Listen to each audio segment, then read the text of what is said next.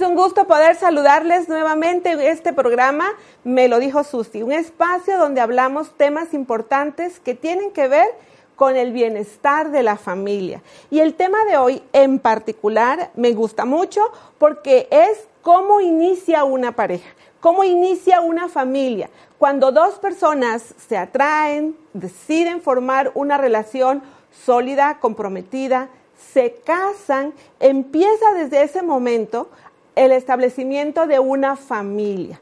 Una familia con hijos, sin hijos, una familia que debe tener a lo largo del tiempo que permanezcan juntos una misión.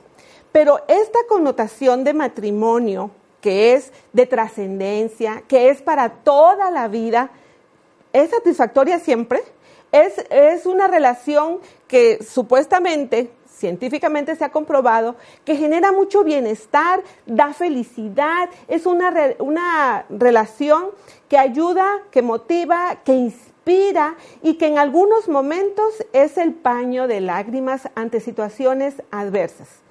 Pero pasado el tiempo, pasadas ciertas circunstancias, y con la connotación muchas veces de la cultura sobre ese estereotipo que el matrimonio es pesado, es una carga, eh, se le da unas, em, una connotación negativa en cuanto a que te quita libertad, a que no puedes hacer las cosas que te gustaban hacer, hacia esa libertad de vida.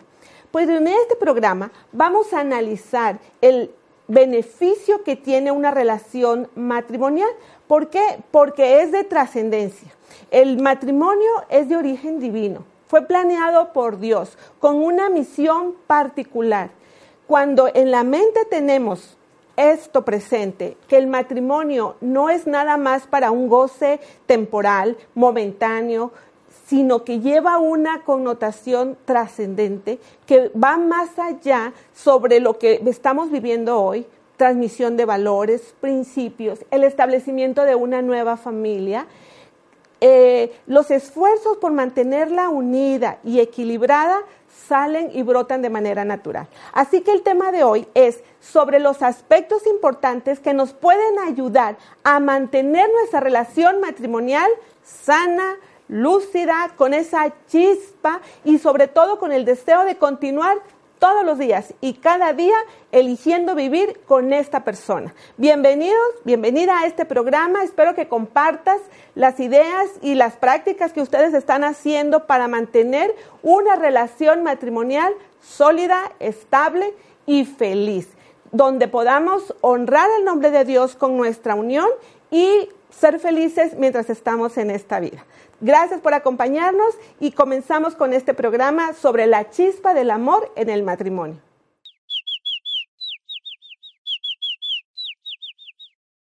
Ahora que se estudia y se analiza mucho los aspectos que generan felicidad, plenitud, se está hablando mucho sobre la salud mental y todo tiene que ver con el ejercicio, con el estilo de vida, con nuestros hábitos y estos, cuando los compartimos con la persona que amamos, deberían ser mucho más bendición, mucho más plenitud. Pero leyendo sobre este aspecto encontré una fórmula muy interesante y me parece oportuna aplicarla a la relación del matrimonio. Esta fórmula es conocimiento más habilidad y voluntad multiplicados por la actitud positiva. ¿Qué es esto? Conocer, conocerme a mí, conocer a mi pareja, conocer de qué se trata la relación de pareja, conocer sobre lo que tenemos que hacer, sobre las responsabilidades que nos eh, implica una relación como esta y desarrollar habilidades para comunicarnos, para resolver problemas, para manejar nuestras finanzas, para planear nuestros proyectos de vidas. A lo largo que vamos platicando, que vamos conviviendo en el noviazgo, vamos estableciendo como un mapa mental de amor, como una estructura de relación, una manera como tú y yo nos adaptamos, nos acoplamos cada uno aporta ese conocimiento de, de su propia vida y de lo que espera de la otra persona. Ese conocer es básico. Y por eso se, se, recomienda que antes de que la pareja se case pueda tener un curso prematrimonial. ¿Por qué? Porque le ayuda a solidificar esas ideas, esas creencias sobre el matrimonio y conocer realmente lo que implica el matrimonio. El matrimonio es, la, es una institución legal, una condición donde nuestro estado civil cambia de soltero a casado, nos da estatus social y también nos da el sentido de pertenencia. Tiene que ver con nuestras emociones, con nuestra satisfacción y con nuestra seguridad de estar con una persona que está comprometida íntimamente esforzándose por mantener una relación estable. Pero ¿qué sucede hoy? Con las parejas que están decidiendo unir sus vidas, estar juntas sin estar casados para evitar problemas, que si no funciona nuestra relación nos podemos alejar sin complicaciones de trámites legal, ni asuntos que tengan que ver con gastos de dinero, las bodas generan mucho, mucho desembolso económico, pero más que todo eso, tiene que ver la, la, decisión de estar con esta persona con una idea personal y con un, una seguridad que le va a dar a mi relación de pareja una estabilidad. ¿Por qué? Platicaba con una paciente con la que había vivido ella con su pareja cinco años, pero todo el tiempo que habían estado unidos, eh, viviendo juntos, sin estar casados, ella sentía la necesidad o el deseo de casarse. Y él y su, su compañero le decía, sí, nos casamos cuando tú quieras, pero ella quería hacer la boda, ella quería hacer toda la ceremonia. Y después que hizo eso, después que ella se casó, hicieron una boda muy linda, muy íntima, le pregunté si había diferencia, si ya había estado viviendo con él cinco años, qué diferencia había ahora que estaba casada. Y la, las palabras que brotaron fue, ahora me siento segura, ahora me siento que estoy haciendo las cosas bien, ahora me siento que pertenezco. Entonces no es nada más asunto económico, legal, no tiene que ver tanto con un aspecto cultural como con la necesidad de satisfacer este deseo de pertenencia. ¿Por qué es importante? Porque basado en eso, porque fundamentada nuestra relación en este aspecto, podemos planear la vida juntos de aquí hasta el tiempo que permanezcamos vivos. Así que el conocer para qué estamos juntos, por qué estamos juntos, es una manera de, establecer una base en nuestra relación de matrimonio. Pero ¿qué hace que esta relación pase por altibajos? Pues la rutina, las críticas, el estrés, el cansancio, eh, deudas, situaciones que son un poco ajenas a lo que tú y yo establecemos.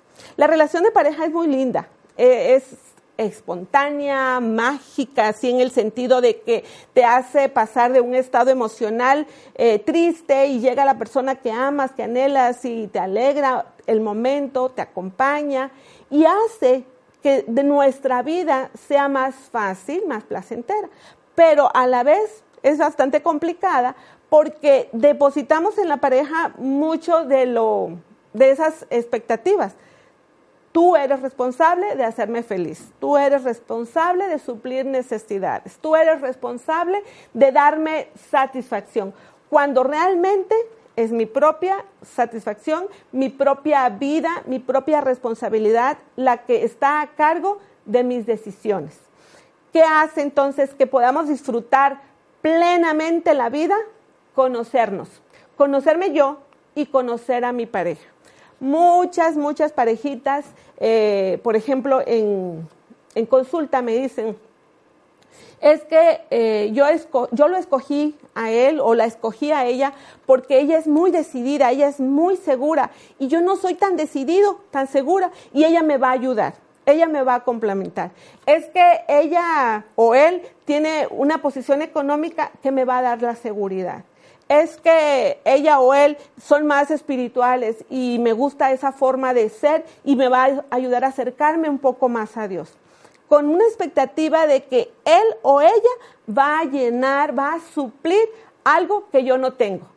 Pero cuando mis expectativas están en que debe de hacerlo él o ella, yo dejo de trabajar, porque esto funciona así. Si yo me establezco eh, como objetivo conquistar a una persona, hago todo lo posible, detalles, regalos, visitas, llamadas, mensajes, atenciones, y cuando logro que esa persona se enamore, se, se llame su atención hacia mí, me prefiera, como que se estableció el logro de la meta. Ya, la tengo, lo tengo, está conmigo, ya decidió acompañarme en la vida. Y entonces dejo de esforzarme dejo de avanzar en construir o en seguir construyendo esta relación. Y eso nos pasa, por ejemplo, un, ejemplo sencillo.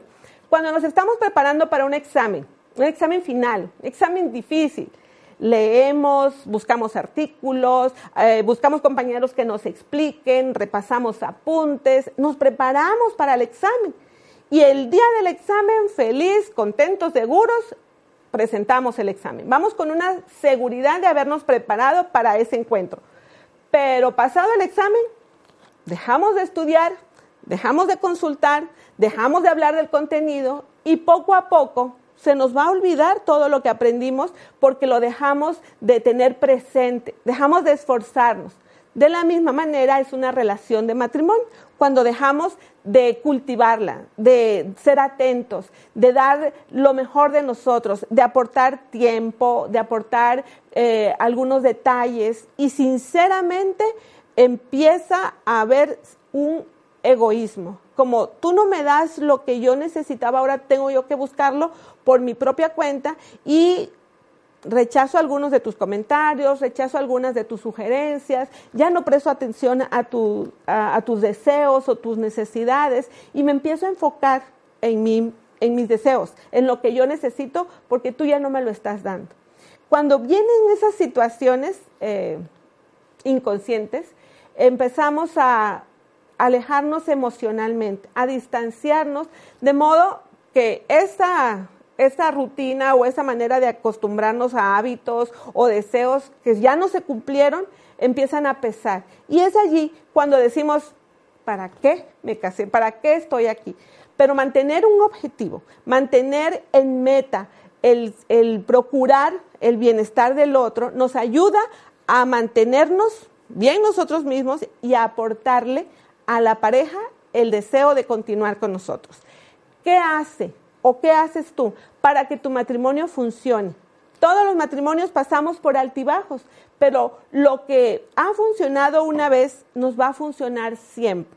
Por ejemplo, si a ustedes les funciona el, el salir un día a la semana una, una, a un lugar romántico o el hacer caminatas o el hacer, tener un proyecto juntos o el ayudar en la casa, lo que a ustedes les guste, eh, que encuentren satisfacción.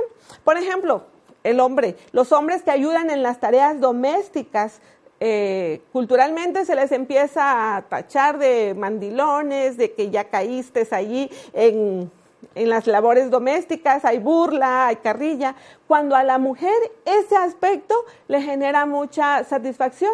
¿Por qué? Porque ella entiende o ella percibe como es considerado, me ayuda, me, me quita peso o carga de todas mis actividades y para esa actividad a la pareja la ayuda, la une. Pero si la connotación cultural es negativa, hay ahí un, como una lucha interna de no querer volver a practicar este acto porque no quieren ser burlados, pero a la vez le da mucha satisfacción y felicidad a la pareja. Hablado este asunto de lo que genera cierto desgaste emocional en la pareja, en el próximo segmento vamos a hablar sobre lo que ayuda, mantiene encendida esa chispa del amor. Volvemos.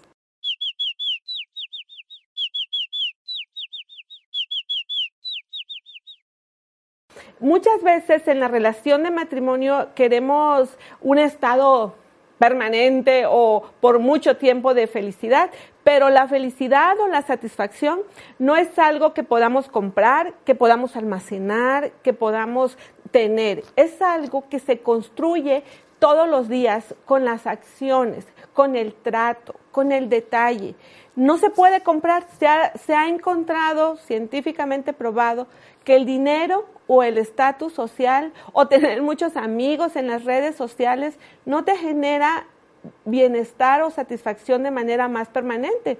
Estos, estos aspectos generan bienestar temporal, pero una vez pasado ese efecto de logro, de triunfo, se desvanece. Como hablábamos en el segmento anterior, si la relación llega al punto de logro, de conquista, de ya lo tengo, ya está conmigo, ya nos casamos, ya baja el nivel de emoción, de querer, de luchar por conquistarlo. Ahora ya lo tenemos. Mantener eh, ese estado, pues nos va a llevar toda la vida, mucho sacrificio, mucho esfuerzo, pero lo que sí podemos hacer es luchar todos los días conscientemente por hacer acciones que a mi pareja le gusten. Y buscar la perfección es desgastarnos. Y el que está constantemente criticando, culpando, atacando, es una persona que no acepta su realidad y está buscando o culpar a alguien por las cosas que no están funcionando como deberían. El, el eterno insatisfecho es aquel que no se presta para aprender, sino se cierra y solamente está quejándose, criticando y atacando porque las cosas no están saliendo bien. Vamos a darnos la oportunidad de disfrutar una relación de pareja cuando nuestra actitud es positiva y abierta. ¿Cómo? Estar, tener presente que en la relación de matrimonio hay altibajos. ¿Por qué? Porque en la etapa de la vida tenemos esos altibajos. Maduramos, crecemos, nos enfermamos, tenemos situaciones estresantes que alteran nuestra vida. Pero mantener una buena comunicación, una conexión afectiva con nuestra pareja nos ayuda juntos a sobreponernos a ciertas circunstancias, ciertas adversidades. Una vez me platicaba una, una paciente y me decía, nuestro matrimonio había llegado a un punto muy aburrido, muy desgastante, ya no había esa chispa, esa motivación de querer estar juntos. Y eh, obviamente empezaron a tener la idea ambos de buscar compañías que habían sido un novio de ella anteriormente y a volver a platicar con él y decía, y es que yo sé que este, este novio que tuve anteriormente, pues ni al caso, no era para mí, no era pareja, pero el hecho de platicar con él, de que era escondidos, el hecho de que me preguntaba cómo, cómo había estado mi día, eso me hacía sentir bien. Y empezaron a dar rienda suelta a una amistad y luego a una atención especial, a una consideración, porque la relación estaba muerta, estaba aparentemente fría y aburrida. Genera conflictos que lo que creemos inofensivo para la relación, que es una, manera de poder despertar la chispa por medio de la infidelidad o por medio de buscar eh, otras alternativas que le vengan a encender nuestro matrimonio, a la larga es complicado. ¿Por qué comento esto?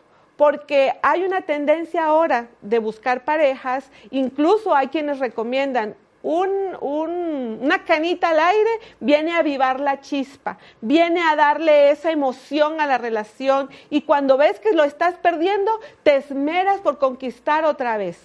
No necesitamos llegar a ese punto para hacer que nuestro matrimonio vuelva a tener esa chispa. ¿Por qué? Porque caemos en terreno peligroso. Le estamos dando rienda suelta a emociones y lo que se decide bajo emoción a la larga puede traer complicaciones serias que no era lo que realmente buscábamos. ¿Qué ayuda entonces a mantener esta, esta chispa? Recomendación número uno, todos los días vamos a abrazar, vamos a tocarnos, todos los días reír juntos, todos los días pasar un momento donde tú y yo como pareja hablemos de nosotros, de lo que nos gusta, una broma, un piropo, un halago, algo que nos conecte a los dos y que sea exclusivo de los dos. a veces mandarnos un textito así medio chusco, nos, nos rompe la rutina y nos hace el día.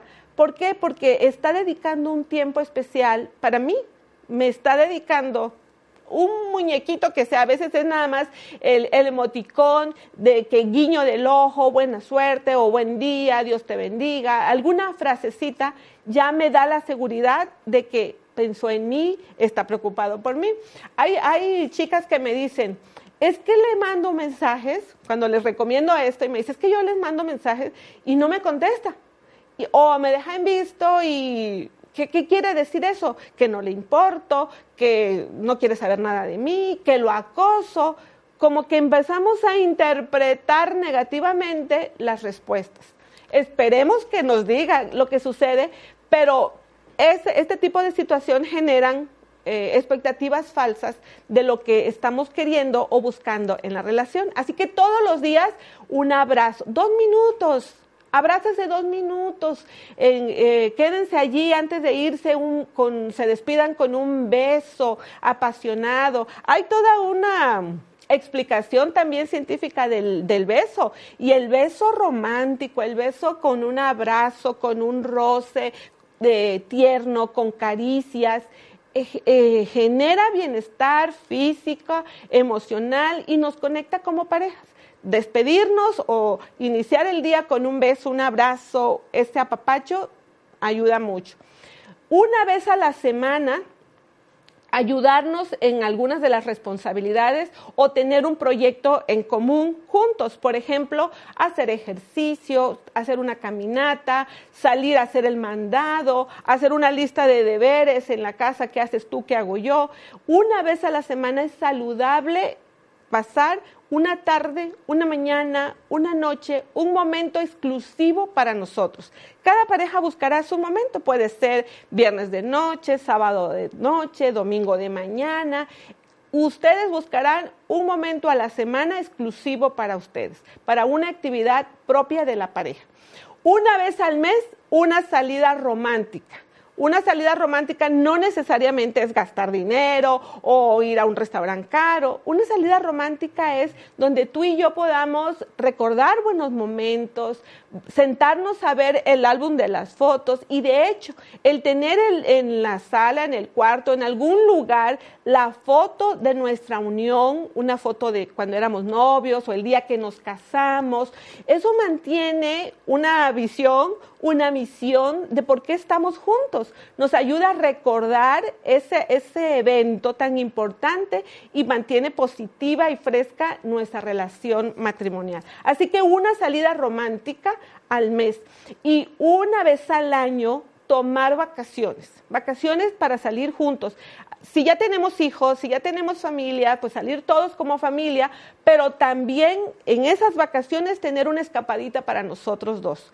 Si, si podemos hacer las vacaciones o las, la escapadita un fin de semana, nosotros dos solos, qué mejor, porque vuelve a mantener esa conexión, esa, ese gusto por estar juntos y disfrutar de la naturaleza, disfrutar de unas, en la ciudad, disfrutar de paisajes diferentes, cambiar de escenario, rompe la rutina en la relación de la pareja. Así que una vez al año tomar vacaciones y cuando termine el año hacer un análisis de decir cuáles fueron los momentos más bonitos que vivimos como pareja y entre los dos hablar sobre eso y planear momentos satisfactorios para el próximo año. Nos ayuda a mantenernos conectados bajo una misma bajo un mismo lineamiento, una misma meta y mantener enfocada nuestra relación de pareja. Ser felices es cuestión de actitud una actitud positiva, de que las cosas que vienen no tomarlas tan personal, sino tratar de comprender por qué está sucediendo, por qué está pensando, reaccionando de esta forma y no estar tan a la defensiva. Con una actitud positiva y practicando todos los días, cada semana, cada mes o una vez al año, estos consejos nos pueden ayudar a mantener encendida esa chispa del amor en el matrimonio.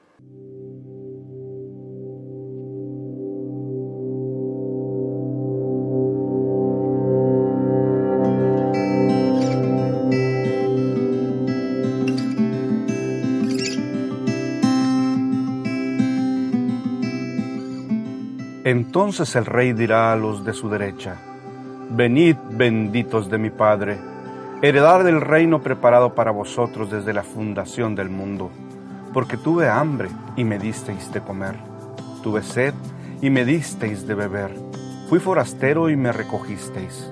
Entonces los justos le responderán diciendo, ¿cuándo te vimos hambriento y te sustentamos?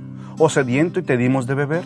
Y respondiendo el rey les dirá, de cierto os digo, que en cuanto lo hicisteis a uno de mis hermanos más pequeños, a mí lo hicisteis. Y el pastor Adam Dick dice, los pequeños detalles de servicio, como lavar trastes, limpiar las mesas, decir gracias, genera mucha satisfacción en la pareja. Comprobadísimo que agradecer todas las acciones que otros hacen por nosotros genera mucho bienestar, genera unidad, genera deseos de querer volver a hacer este tipo de acciones y hacer cosas por los demás quita egoísmo de nosotros y es estar al pendiente de tus necesidades. Y si como pareja estamos al pendiente uno del otro, estamos contribuyendo en la felicidad uno del otro, pero a la vez propia. Es eh, muy buen consejo. Gracias, pastor, por habernos dado esta, esta idea muy importante. Hacer servicios pequeños de acción en la casa. Así que agradecer por las cosas que hace en la casa la comida, limpiar, el cortar el pasto, el bañar el perro, ayudarnos a hacer alguna actividad que descarga nuestras responsabilidades, genera mucho bienestar. Y sobre todo, estar constantemente diciendo, lo que nosotros hablamos tiene un peso importante y lo hablemos con palabras o con acciones, pero nuestros lenguajes que sean de comprensión, de reconciliación, de perdón y sobre todo de amor. Buscar mantener eh, ese ambiente armónico entre nosotros. Algo de, uno de los aspectos que ayuda mucho como pareja es tener esos momentos de oración juntos, porque ayuda a liberar eh, estrés, porque depositamos nuestras cargas, nuestros conflictos en Dios y nuestra pareja se entera de lo que nos está preocupando y orar juntos es terapéutico ayuda a mantenernos conectados con una misión, con una visión de trascendencia hacia el mismo rumbo. Queremos como cristianos vivir juntos en la patria celestial, tenemos que hacer que nuestro hogar y nuestra relación mantenga esa armonía, ese, ese deseo de disfrutar cada día que vivamos juntos, que valga la pena. Hacerlo con esfuerzos y de manera voluntaria estaremos contribuyendo a un bienestar personal y de las relaciones en pareja. Gracias por habernos acompañado, por haber estado en este programa. Nos vemos la próxima semana.